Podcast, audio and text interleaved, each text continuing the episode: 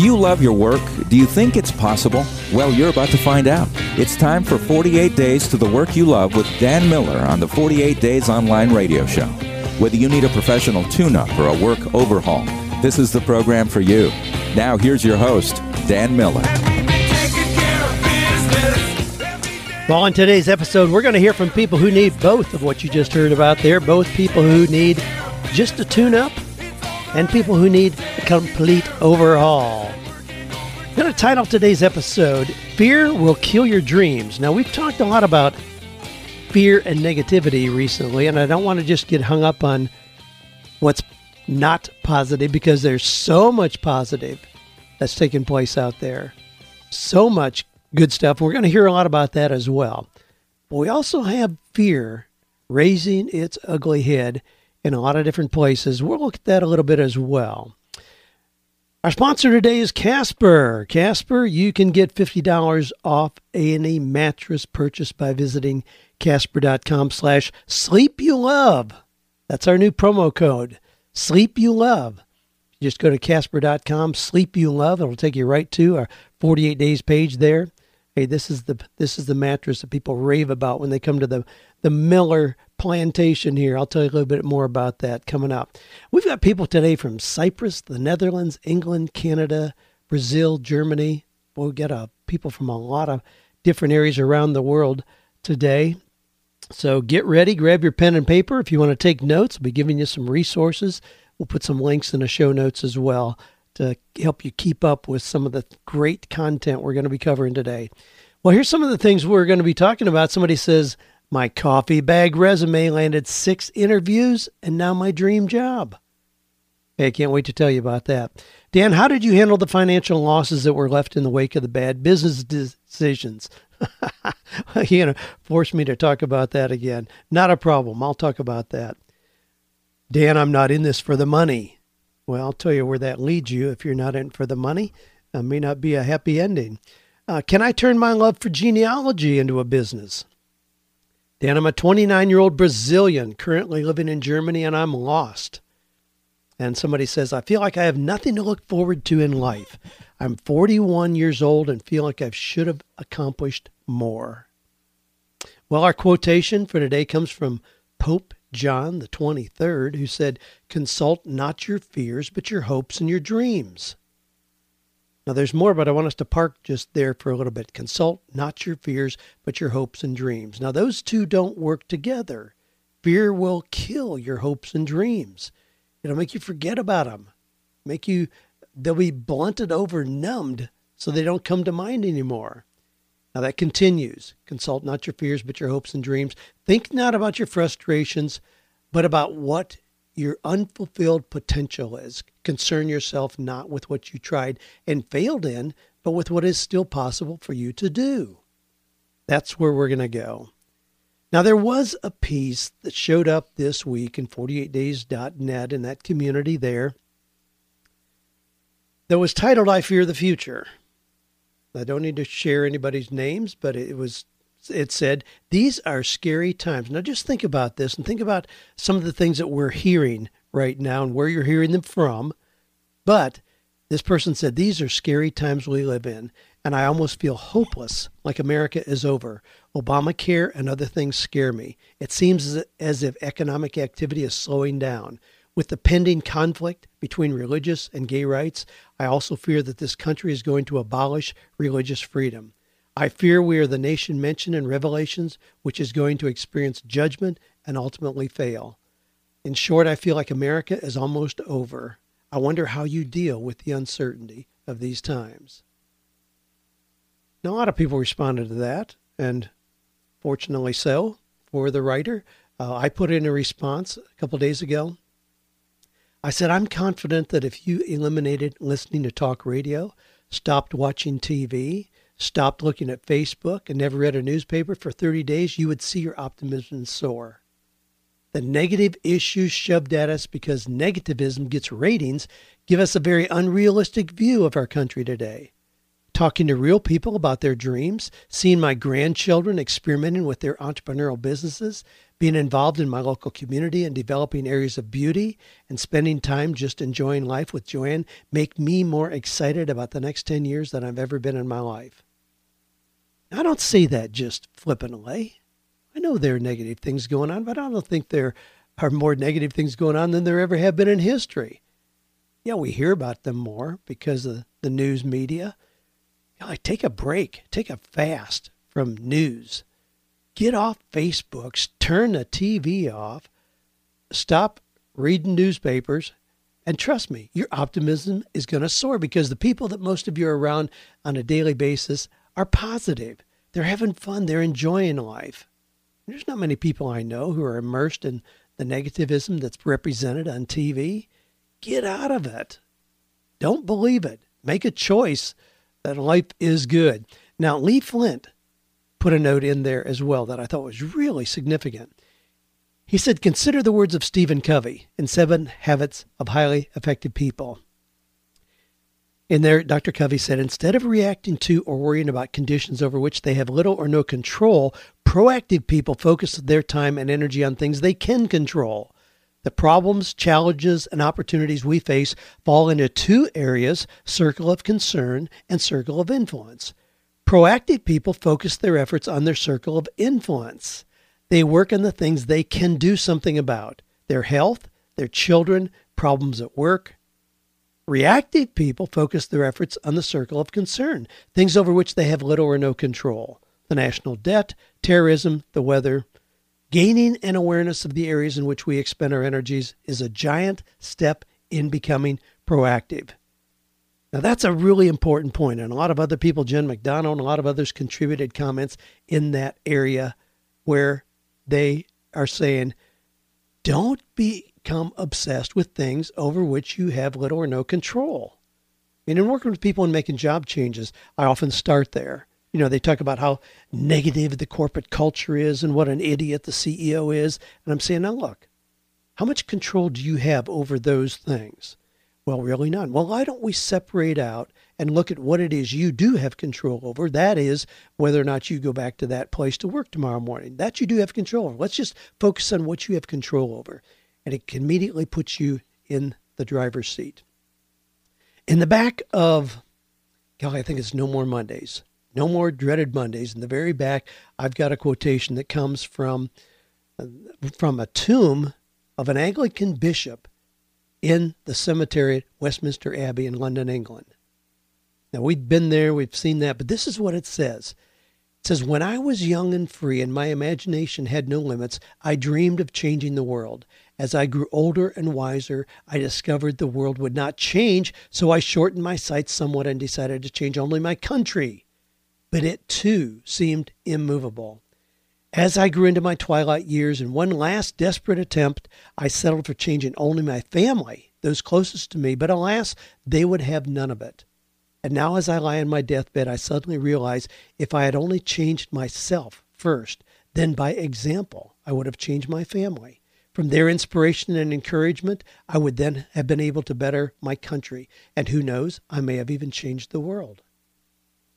Great perspective. Focus on the things where you do have control, and you will see your optimism soar. Well, thanks for the comments on there. And you can go check that out if you want to on 48days.net. The title is just simply I Fear the Future. You'll find all the discussion going on around that.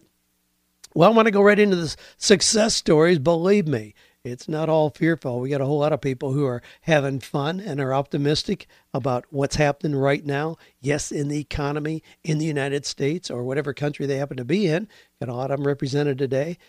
Greg Gilbert says, I saw the value of having a book yesterday. I did a leadership seminar for 15 leaders, and at the end, the company bought every book I had 20. This was money I've been leaving on the table for years. I'm now in a writing frenzy. Two weeks after finishing my leadership book, I've written a fiction book. I've been writing songs for years, but never thought about writing a fiction book. A friend who is a fiction writer asked me if my songs were fiction or non. They were mostly fiction. I revisited my Write to the Bank material and pumped out a fiction book titled 50 Days of Hay, a life changing summer It's now on Kindle as a pre-launch for $1.99. The right to the Write to the bank material lives on. Dan's post about writing, speaking, and coaching inspired this eight-day writing project. Well, thanks, Greg, for that, for your affirmation of Write to the bank, but also for taking initiative and knocking out a couple books. But we got a couple other books here as well. Jim Hugh says to my 48days.net family, I'd like to announce the launch of my book, Burnout Sucks How to Be Wildly Creative and Live to Enjoy It. It's been in the works for several years, and today it launches on Amazon.com. I don't have the words to communicate how much Dan Miller, Kent Julian, and this wonderful community have meant to me through the entire process. I could not have done it without you. As a very small token of my appreciation, I want each of you to have a copy of the book for free. So there's a link, and again, it's a very long URL. Obviously, I'll put it in the show notes, but it's Burnout Sucks How to Be Wildly Creative and Live the Life to Enjoy It. Um, I'll put a link to that. He says through July 19th. You should be hearing this a little bit before that, hopefully. So you can go there and get a copy of Jim's new book free. He says, You guys rock. Well, you rock, Jim. Happy to have you on board. Happy to see what you're doing there. Got to know from Jen McDonald, our group director, our community director at 48days.net. She says, Hey, gang, I wanted to let you know about a great webinar Susie Miller, Nick Pavlidis, and I are doing next week. It centers around how to get your spouse on board with your entrepreneurial dreams. After many 5 a.m. meeting sessions, the three of us are really excited as we're confident folks are going to walk away with, some valuable tips to take back to their marriage. Would love to have you join us. Um, if you're able to share in your social networks, here's a sample post.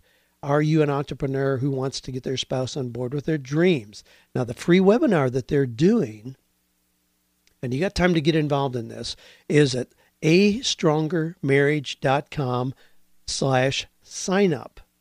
Again, that's astrongermarriage.com slash sign up. And I'll put a link to that in our notes today. All right, this comes from Michael Hart, who says, I have a success story, sort of. Now, check this out. I was working on a book and it seemed that everything was against me, but finally I made myself push through. It may not be all that I wanted it to be, but it is something, and it is now published. You may like the title How to Survive as a Complete Failure. Now, that's pretty cute. I went there and looked at it, read the, the inside section that's available there. Uh, pretty cute. How to Survive as a failure. You know, I had printed off a page from that I wanted to read, and I did not get it printed. Oh, yeah, I did. Here I did. Okay, he says so. The, the, the premise of this book, How to Survive as a Complete Failure, kind of the main line in is, is so it has come to this. He says, Now, if you have failed horribly, you may have gotten this book to indulge in some self loathing. Maybe a jerk of a brother in law got you this book to make a slighted insult, or you read the title and thought, I'm a horrible failure and I want to survive. Well, I hope to reach all of those of you who have had these awful experiences and feelings. This book will not be a snarky one, though there will be some sort of that here and there, but I would rather focus on the recovery, the endurance, the constant pushing to not failing, and perhaps even to become successful. Well, interesting interesting uh, title, How to Survive as a Complete Failure. I like that. I like those intriguing kind of titles. So go check that out as well. I'll put a link to that in the show notes as well. I got a whole bunch of new books here. Marcy Travis wrote a blog on recruiting millennials. Millennials want more and why you should too, but talks about the optimism of the millennial crowd and what they're looking for in the workplace. Hey, I got one more here I want to share in the success category. This comes from Aaron Killian. He says, Dan, I hope you're doing well. I wanted to follow up with you regarding to my coffee bag resume that I sent you a few years ago. The coffee bag resume did work.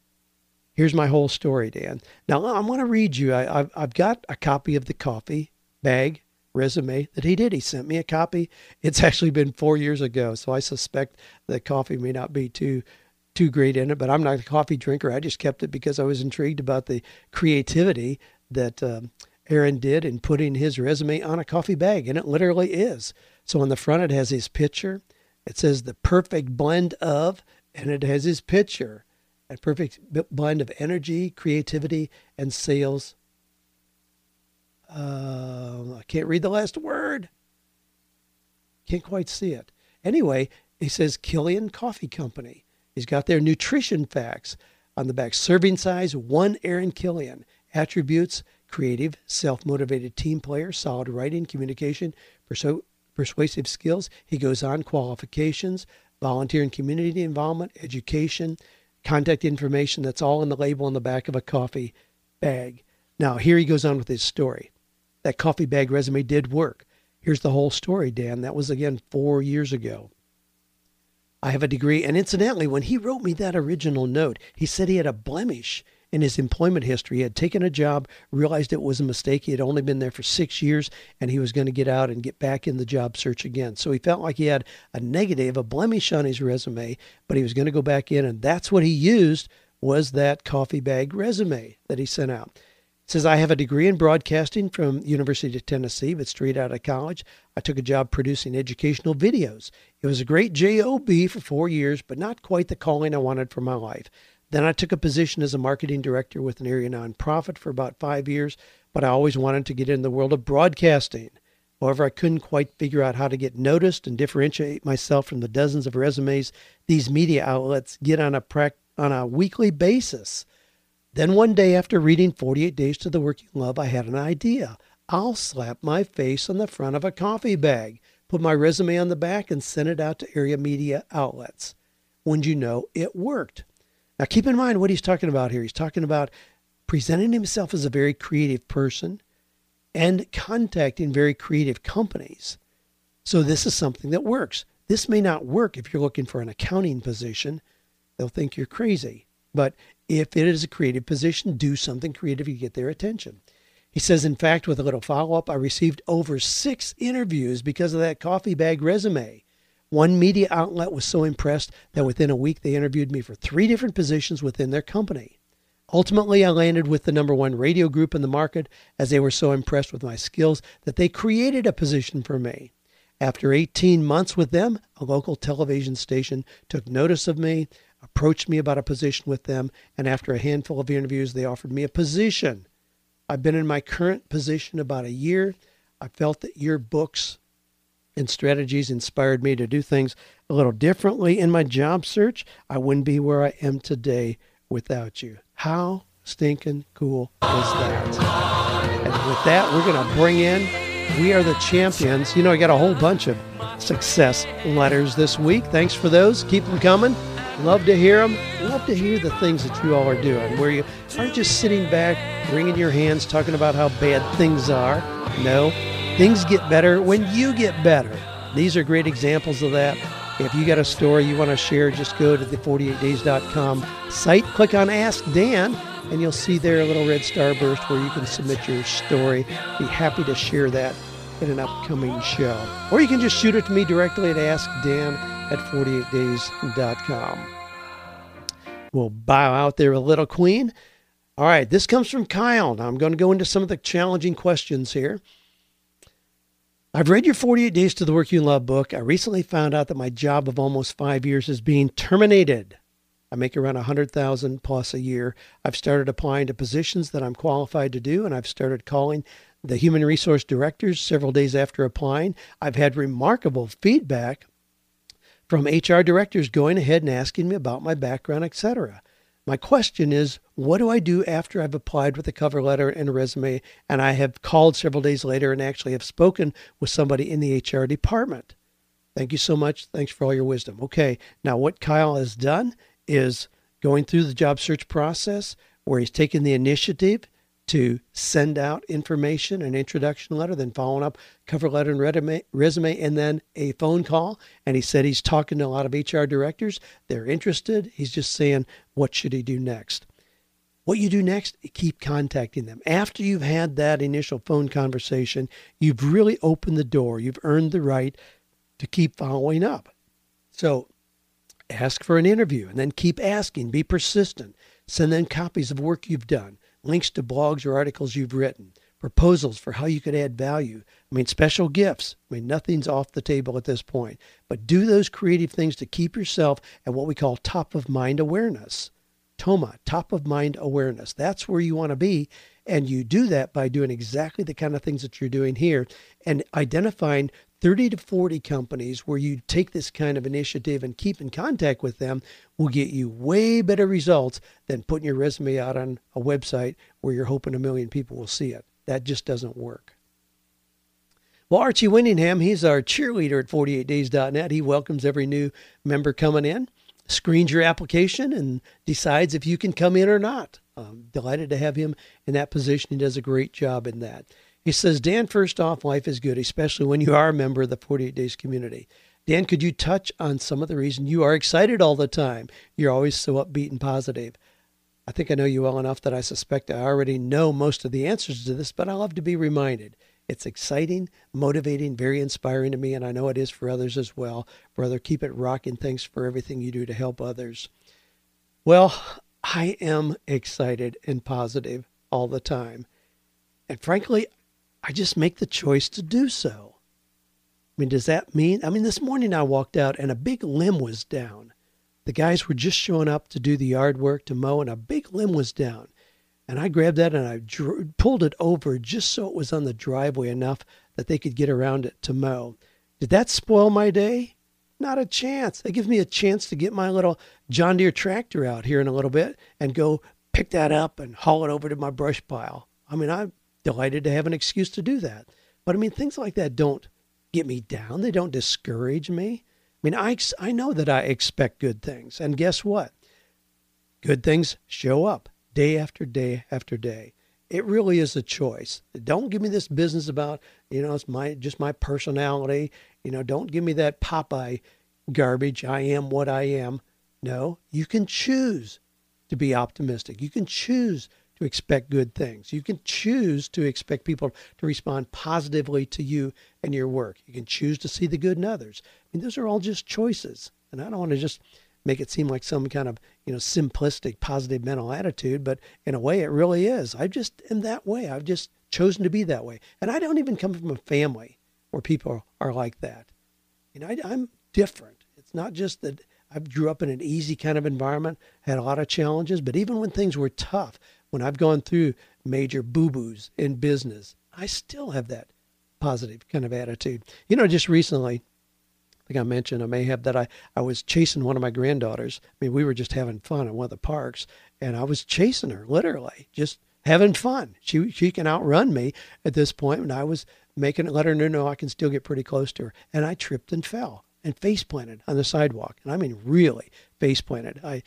torqued my sh- both shoulders. I'm still trying to get back into shape on those, you know, and moved things around that shouldn't have been moved around, and face planted. And I had scar big scars, big scabs straight down my face, my forehead, nose, upper lip, chin, all the way down. Really looked horrible. That happened on a Wednesday. Well, things got looking worse Thursday and Friday. By Friday, I really looked like I had come out on the wrong end of being in the ring with Rocky, I think. You know, it was funny getting the reaction of people just walking around town, popping into um, places where I needed to pick up a few things and seeing people divert their eyes away from me, you know, and recognize, wow, what a challenge that would be if I you know, had something like that all the time. But anyway, it was pretty bad on Friday. And I knew that we had a video crew showing up here from Virginia, a complete video crew, four guys with all their equipment on Monday morning. On Friday, I looked really, really rough. On Monday, we started shooting video. Nobody will ever know that what I looked like on Friday. The healing took place so immediate, so quickly. I could not believe it, and neither could anybody else. I've got some pictures to document those five days of when it happened to Monday when we were shooting video. Now, yeah, Joanne put a little makeup on me, but it was pretty slight. There was just a couple places where I had a little bit to cover. And I think the healing took place because of my overall physical condition and because of my optimism because I expect that. Even in things like that, I expect good things to happen. Well, let's. I got a little video or audio, yeah, video clip. Like you're gonna pay attention to that here on the podcast, but no, I got a little audio clip that I want to play from Karen in California. Check this out. Hi, Dan.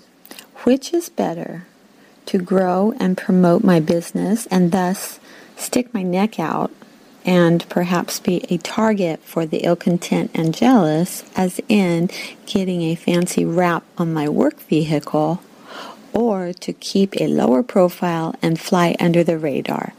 P.S. We are very proud of the quality work that we do in our county. Karen from California.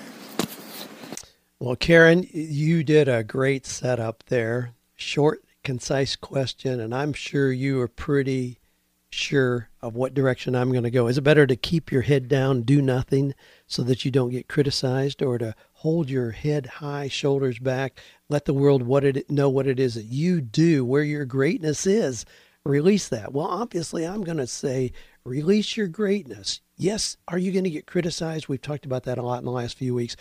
Are you going to get negative comments from people who want you to stay the same place that you are? where your success will embarrass them because they haven't done anything? Yeah, absolutely. That's going to be all around you. But I'm, I'm going to be real brief on this, and I'm going to just give you a quotation from Aristotle, who said, To avoid criticism, say nothing, do nothing, and be nothing. I'm also going to play, you know what? I'm going to grab the, the amazing trailer we've got. It's a minute and a half long uh, for the Shawshank event coming up. This really ties in. Should you just stay low and avoid anybody criticizing you or should you get that fancy auto wrap on your Mercedes and drive around town and with a horn blowing so people can see it and know what it is you're doing. Check this out. I know something true about you. You've been called to greatness, to create something significant. You've heard that voice in the stillness saying, you are more than what you have become. But you've also faced significant resistance telling you the passion is fading, time is passing. Someone else has probably already done it. You don't have the resources. You're not talented enough. You've wanted to give up on your dream, but you can't shake it from your soul. It's your time to break free Time to find hope, clarity, and freedom. Time to identify, engage, and overcome the resistance. I have three friends who will show you the way out, just like they've done for so many others. Join Dan Miller, Joanne Miller, and Kary Oberbrunner at Shawshank Prison and a special little place called Spark Space. Face your prison and then shape your future in this two day immersion experience that will help you go from prison to plan to payoff. I guess it comes down to a simple choice get busy living or get busy dying. Escaping Shawshank, the experience to help you overcome the resistance and break into the life you've only been dreaming of. EscapingShawshank.com. Ah, don't you love it? Don't you love that line? It comes down to this get busy living or get busy dying. Golly, I can't wait for that event. Incidentally, so many of you have contacted me about it, and, and I love the notes I'm getting for those of you who are going to be there. We're going to have an absolute blast uh, at that event. And if you're if you're on now we're right at the 30 day 30 days out point at this point. So I'm going to give you a special code right now. I'm not going to promote this, you know, you aren't going to see this on Facebook or blogs or anything, but I'm just going to give it to you, the podcast listeners, right now. If you're on the fence, jot this down. If you go to escapingshawshank.com and put in freedom 2015, you're going to get a significant discount. You're going to get a $350 discount off of any of the packages you select. Freedom 2015. All right, there it is, over and done. If you've been paying attention and you've been on the fence about joining us there, there's your chance. Chris says, I remember from a 48 Days to Creative Income product I purchased years ago, you spoke about a couple of businesses you had that failed. How did you handle the financial losses that were left in the wake of the bad business? I admit the business had the appeal of making money, but there's no appeal of the actual work I'm doing in the business. Worst thing about it is I've disappointed friends in the process of operating the business. I have to stop the damage. Well, how did I handle the financial losses that were left in the wake of bad business decisions I had made? I, I woke up deeply in debt the next morning after just a horrendous experience, but I knew I had two clear options. I could, number one, get a job with a secure salary. I mean, I was very employable. I could have gotten a job teaching at one of the universities or other positions, you know, and make sixty, seventy thousand dollars. Or number two, I could jump back in the entrepreneurial game with no guarantees. Now, hear me clearly, but no ceiling. With the debt that I had from that business loss, business failure, if you will, the math didn't work. If I made sixty, seventy thousand dollars a year, We would never see the light of day as a family. To raise three kids, to just have a minimal kind of existence and repay on that debt, it would have never worked. I, I could have been 99 years old and still trying to, to take care of that because the debt was that great. So I made that choice immediately. I made that decision in a nanosecond. And I took full responsibility for the debts the business had. I had two dear friends with me, too, who had invested in the business. They already lost what they had invested. But I sure didn't go after them for the remaining debt. I mean, theoretically, I could have. I didn't do that. It was my decisions that got us in that position. I took responsibility for that. And so I just started in a new direction to walk it out. Took longer than I thought. Yes. Am I do I have any regrets about the choices I made? No, not at all. And if we go back a little further, do I regret ever getting into that business where I failed so miserably financially? No. I don't even regret that. In Joanne's new book that she's got coming out, she talks about that and she's saying, we couldn't be where we are today had we not gone through that. What happened if, if we had been successful in that, we would have figured out that success was what we were doing there, and it was a very different kind of business model than what we're doing today. I would hate to be trapped in that kind of bricks and mortar business that we had back then. The fact that that was not successful forced me to look at some new options, opened my eyes to the kind of things that we're doing today, and opened our eyes to a pathway to success that is so far supersedes what we ever experienced before. Do, would we want to go back? No, no. So, you know, be careful how you frame the word failure. It's probably just part of your learning experience it's probably not really a failure. It's probably a valuable part of your learning experience, which is the way this typically works. Just hold your head high, but draw a line in the sand. Don't continue if it's not making sense. Draw a line in the sand, move on. Dave says, Dan, thanks for all you do. I wanted to let you know about my new book, Pictures of Jesus, which is based on my speaking and speed painting presentation by the same name. I created it because so many people come to me at the presentation and say, I wish so and so had seen this. I figured this will bless a lot of people, give me another income stream. The Kindle version of Pictures of Jesus is free right now. Um, I went full time in my speaking ministry in May. I've been pretty busy. I still have ways to go to sustainability. Anyway, I've got a couple sources for you, Dave, doing this speed painting of Jesus. That's become a pretty popular thing. Probably the best known name in that space is Mike Lewis. And if you go to jesuspainter.com, that's who you'll see. But at jesuspainter.com, they represent a number of Jesus painters. So it's almost like a, a booking agency or speaking agency. If you're one of those who can do that, link arms with five or six others who are doing that, and you can share you know, the, uh, the referrals. You can share opportunities that you all are getting. Be a great way to do that. Incidentally, you know, incidentally, a lot of people do this and they just think that's part of their ministry and they hope that somehow God pays the mortgage payment. Again, you know that I'm more strategic. Even if you're doing something that you consider ministry, I'm more strategic about figuring out where's the money going to come from. So you don't embarrass yourself with this, but you can take care of the responsibilities that you have. Mike, when Mike does that, he sells the original that he does in this speed painting thing. He sells the original for thousands of dollars right on the spot. Somebody's going to go home with that. And then he takes orders for the Giclée prints of that very same painting as well.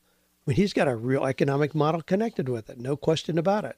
My friend Scott Stearman, who is the sculptor who did Athena, the bronze eagle that we have just outside of my office here, he does a presentation that is just breathtaking. He sculpts the bust of Jesus in a 35 minute presentation with music and video clips and talking through that. But it is so spellbinding. And I, I love what he's doing with that. And again, has ways to monetize that. Anyway, great. I commend you on what you're doing. Sounds great. Andrew says, My question is define doubling your income in six months. Now, this is based on the fact that I mentioned, this has been quite some time ago, I mentioned the challenge of doubling your income in six months by listening or reading to positive things 30 minutes a day. I put that out as a challenge, had a whole lot of people take me up on that and got some really exciting stories out of that as well. But Andrew says, define doubling your income in six months. For example, if I made $50,000 in a year, would making $25,000 in that six months count because it would be 50,000 by year's end, or would you consider it to be 50,000 to be the goal for that six months window? I'm trying to understand where I should set my goals and accept the challenge. Okay, here's the deal, Andrew.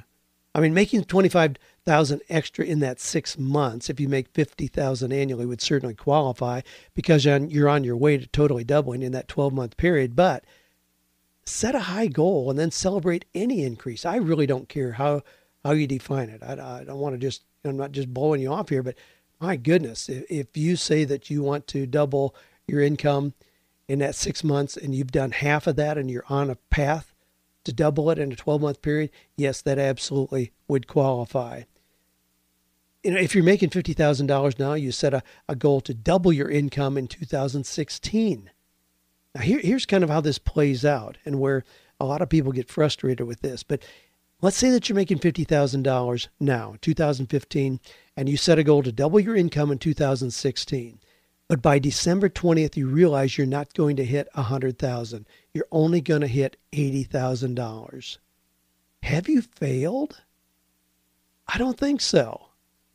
That's how I view goals so differently. I set big goals where I have about a 50-50 chance of ever hitting them, but I celebrate the increase. So if if you move from 50 to 80,000, you don't hit 100, golly, to me that's a home run.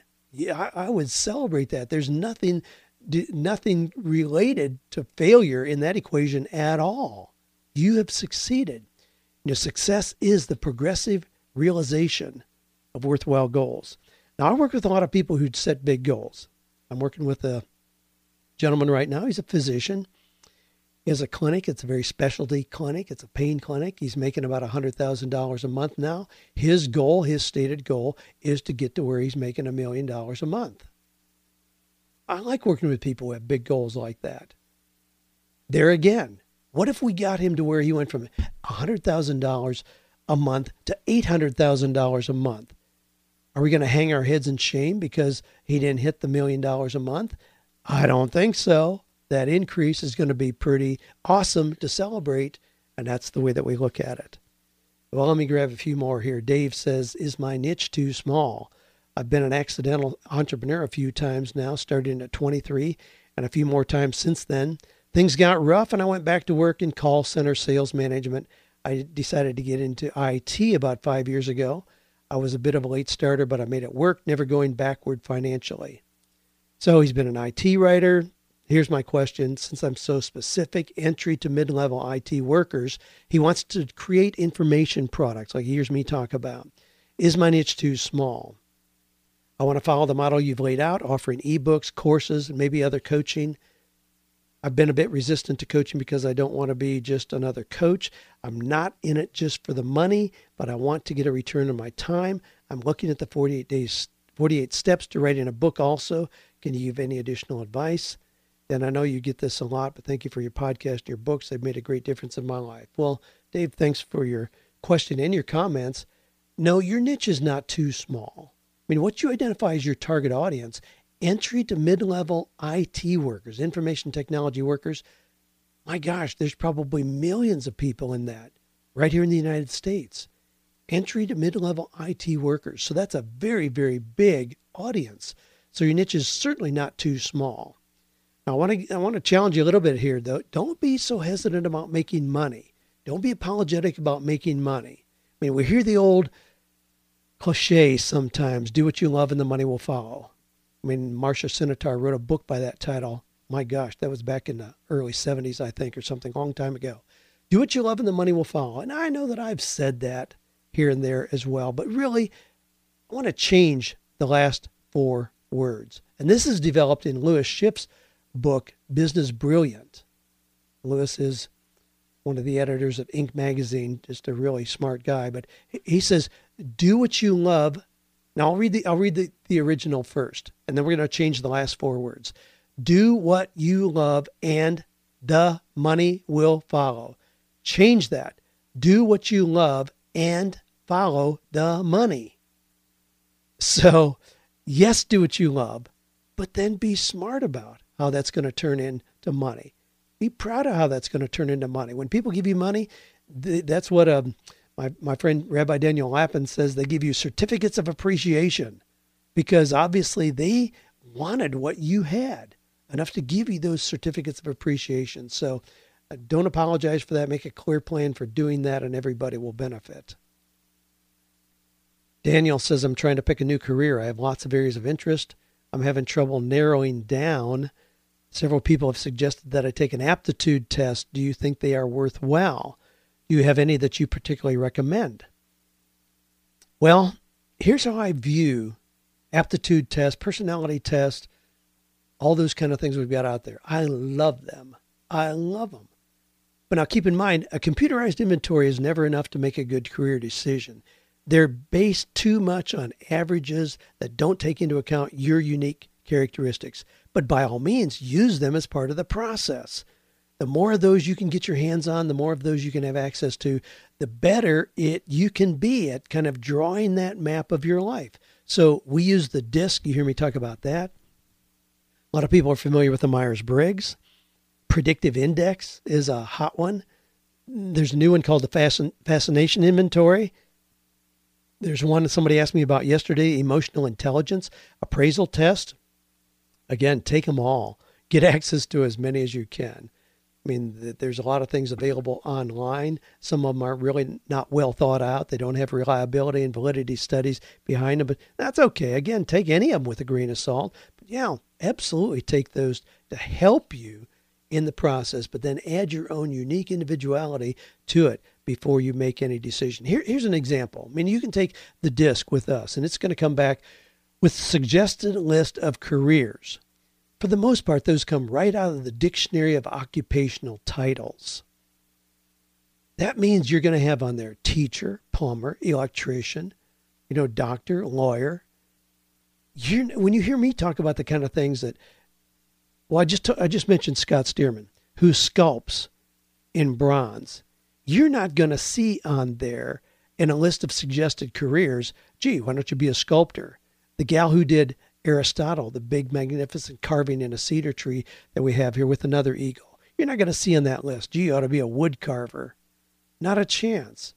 You know, the guys that were just here, you know, doing the landscaping, you know, they also do water features. They keep me up there getting ready to do a, a carport. You're not going to see things like that on a dictionary of occupational titles list, and yet it may be a very fitting career direction for you. So use the inventories as part of the process. Adrian says, You always speak of finding your passion. For a long time, I didn't know what it was. It was asking myself, What could I spend hours doing? What do I love? Finally, it hit me. I love genealogy. I find myself on websites like Ancestry.com for hours at a time researching my family tree. If I had a dream job right now, it would be to work with Dr. Henry Louis Gates Jr., who does the Finding Your Roots program. I'm African American, and some of our records can be difficult to find, but I found third great grandparents on both sides of the family, even a relative who fought in the Civil War. I love the challenge of digging through information and connecting the dots with all this said, can I turn this into a business? Thanks for all you do. Yes. Yeah, you certainly can. You know what? Let me let me read another one here. I'm going to group one more and then we'll do kind of a wrap up. This comes from Max. Who says, uh, Your podcast is inspiring. It's forced me to revisit a dream that I considered giving up on. I'm 28 years old and a Nissan and ASE master technician. For the last five years, I've been studying engineering at night and will have a bachelor's in mechanical engineering soon. I've always been very passionate about cars, specifically racing them. While I realize that I probably won't become a successful racing driver, I do have the skills and passion required for other racing related jobs. Have a family and think that taking a stable engineering job would be best for them. Should I save racing for a hobby later or pursue it as a career? A regular automotive engineering job would be great too, but might require moving across the country. I want to be passionate about my career, but also do the responsible thing for my family. Oh my gosh. Uh, we, we talked about that for a long time. Yes, do both. Don't choose between doing something you're passionate about or being responsible. I find a whole lot of people who got trapped in thinking they were being responsible and they've blunted, they've buried their greatest assets and talents only to birth them later in life and then wonder why they didn't do that 30 years prior.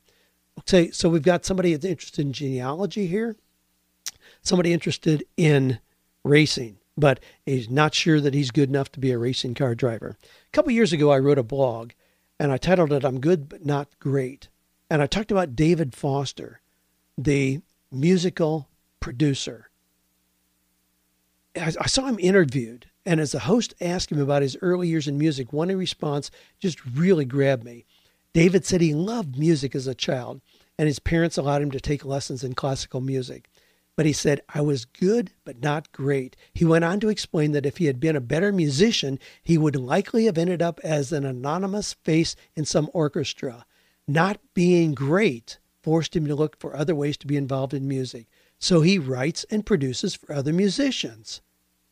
So, you know, some of the songs we're well connected with, you know, come through the voices of Celine Dion, Barbra Streisand, Andrea Bocelli, Josh Groban, Whitney Houston, Madonna, Michael Bublé, Boz Scaggs, on and on and on. I mean, his fame and fortune has far surpassed what he could have possibly hoped for as a great musician. Now, that's a really important point. If you're drawn to something, don't think that you need to be in the most common form of application of that. There may be something just adjacent to that. You know, you may not be a great computer programmer. You may become licensed as a massage therapist, so you address all those tight muscles that computer programmers get because they're hunched over the computer 10 hours a day. Look for things that are just aside. Ray Rizzo is a friend of mine from here in Nashville. Ray loves auto racing but his background is as a pastor. He decided he wanted to be involved in auto racing, so he is now a chaplain, very respected, very well known chaplain. Motor Racing Outreach Association. That's what he does. He travels around to auto and motorcycle races. He's available as a chaplain. He's figured out a way to make that work. I mean, how stinking cool is that? Well, hey, lots more. Thanks for your questions. Again, you can submit your question. Just go to the 48days.com site, click on Ask Dan link, and you'll see there where you can submit your question. Remember, if you haven't written it down, I gave you a cool discount code to see us at Shawshank. Escaping Shawshank, it's going to be mind blowing for all of us. I mean, I'm going to be transformed as a result of being there. I love these experiences. Take a fresh look at, you know, what's holding me back. And what can I do to break through that and go to higher levels of success? Remember, fear will kill your dreams. Consult not your fears, but your hopes and your dreams. Hey, thanks for being part of this amazing community of people who, in fact, know they can find or create work that is meaningful, fulfilling, purposeful, and profitable. Stuck in the JOB. Can someone set me free? I've had enough of this. This life is meaningless.